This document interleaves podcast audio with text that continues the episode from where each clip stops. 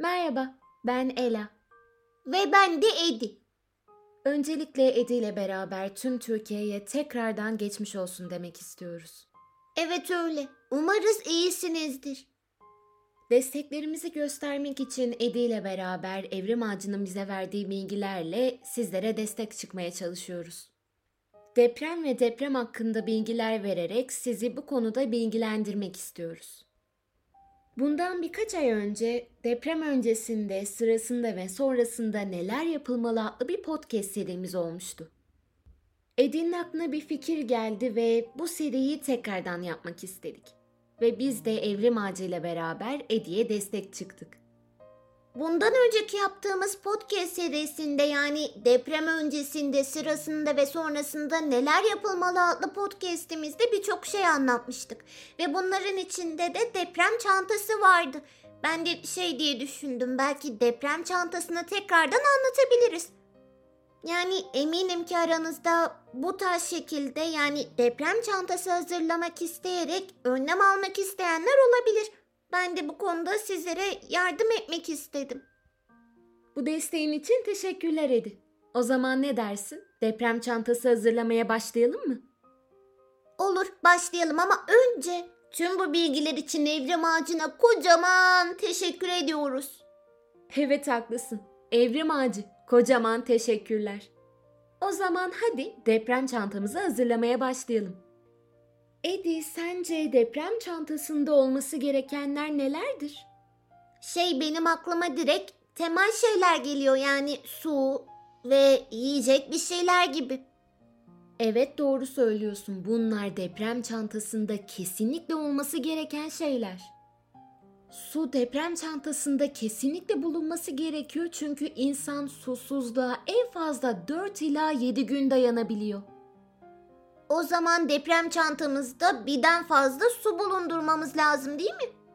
Evet birden fazla olması yardımcı olabilir ama unutmayalım ki diğer eşyalarımıza da yer kalmalı. Aa, yani suyu da ölçülü koymak gerekiyor. Anladım. Peki yiyecek olarak neler koyabiliriz? Yani akşam yemeğinde yediğimiz şeyleri koyamayız herhalde.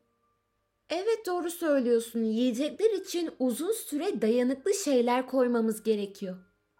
Uzun süre dayanıklı mı? Ne gibi mesela?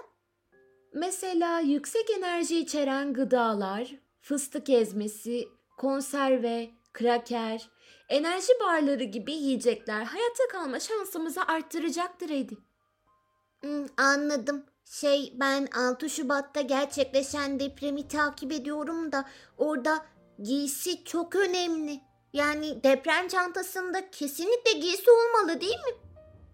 Evet doğru giysi olmalı çünkü uzun süre eve tekrar girememe sıkıntısına karşı battaniye, eldiven, giyecek, iç çamaşırı gibi eşyalar bulundurmak çok önemli.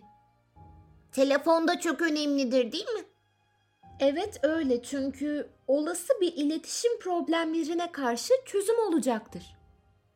Bunun dışında fenerde bulundurulmalı tabii ki yedek pilleriyle. Enkaz altında, elektrik kesintilerinde ihtiyaçlarınızı göremez belki de bir metre yakınınızdakilere yardım bile edemeyebilirsiniz. Bu yüzden fener bulundurmak çok önemli. Şey az önce enkaz altında dedin. Peki hani enkaz altında kaldık diyelim dışarıdakilere sesimizi nasıl duyuracağız? Yani belki derindeyim sesim yetmeyebilir. İşte bu yüzden düdük bulundurmamız gerekiyor Edi. Enkaz altında sesimizi çok uzaklara duyurma imkanını sağlayan düdükle kurtarılma şansımızı arttırabiliriz. Biliyorsun ki akıllı telefonlar çok fazla kullanılıyor ve şarjımız bitebiliyor. Bu yüzden powerbank de yanımızda bulundurmamız gerek. A, doğru söylüyorsun. Eğer ki şarjımız biterse biz nasıl dolduracağız?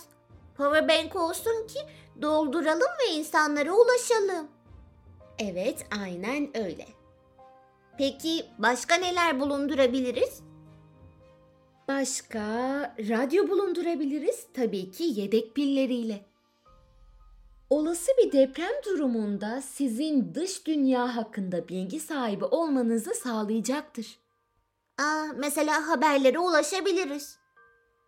Evet çok haklısın. Peki ya yara aldıysak yani kesiğimiz varsa o zaman yara bandı da bulundurmamız gerekmez mi? Evet doğru söylüyorsun. Bu yüzden de deprem çantamızda ilk yardım çantası da olmalıydı. Deprem sebepli yaralanmalara acil müdahale edilmesini sağlıyor. Ve tabii ki kullanımı mecburi kişisel ilaçların deprem sonrası temin edilememesi hastalığa varan sonuçlar doğurabilir. Bu yüzden ilaçlarımızı da bulundurmamız gerekiyor. Bence para da olmalı.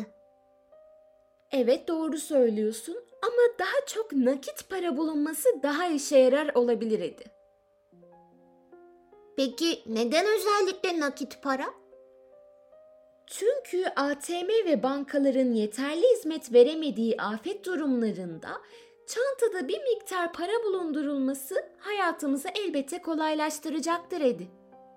Aa anladım yani aslında nakit para o durumda bizim daha çok işimize yarıyor.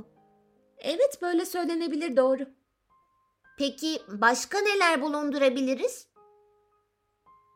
Mesela çok amaçlı çakı bulunabilir Edi.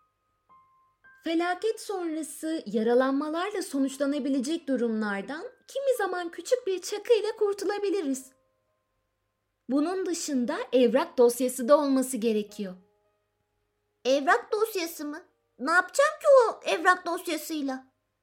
Afet sonrası normal hayat koşullarına dönerken gerekli bilgi, telefon numaraları ve evrak fotokopilerinin deprem çantasında yer alması faydalı olacaktır. Aa anladım. Doğru söylüyorsun evet bunlar gerekli olacaktır. Bunların dışında hijyen malzemeler de kullanılabilir Edi. Mesela diş fırçası ve macunu, ıslak mendil, tuvalet kağıdı, sabun veya dezenfektan gibi şeyler de bulunabilmeli. Evet doğru söylüyorsun. Yani deprem gibi bir durumda hijyeni korumak önemli. Aynen öyleydi. Evet, deprem çantasında neler olması gerektiğini öğrendik. Ama peki bunların dışında başka bir şey koymaya gerek yok mu? Genel olarak bunların olması gerekliydi ama isterseniz sen veya sevgili dinleyicilerimiz ailenize danışabilirsiniz. Belki koymak istediğiniz başka bir şeyler de olabilir.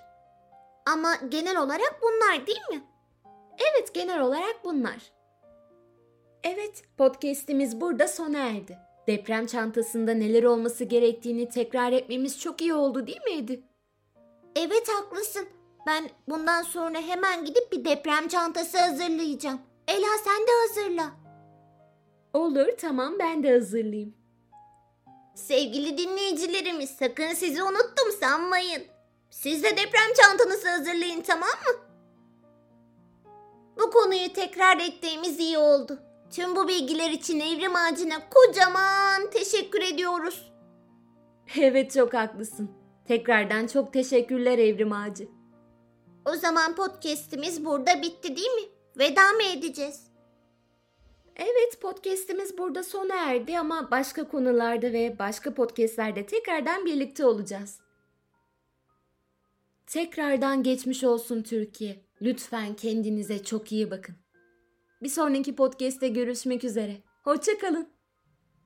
Tüm bu öğrendiklerinizi tanıdıklarınıza anlatmayı unutmayın. Tabii ki deprem çantanızı hazırlamayı da unutmayın. Bir sonraki podcast'te görüşmek üzere. Kendinize çok ama çok ama çok iyi bakın. Hoşçakalın.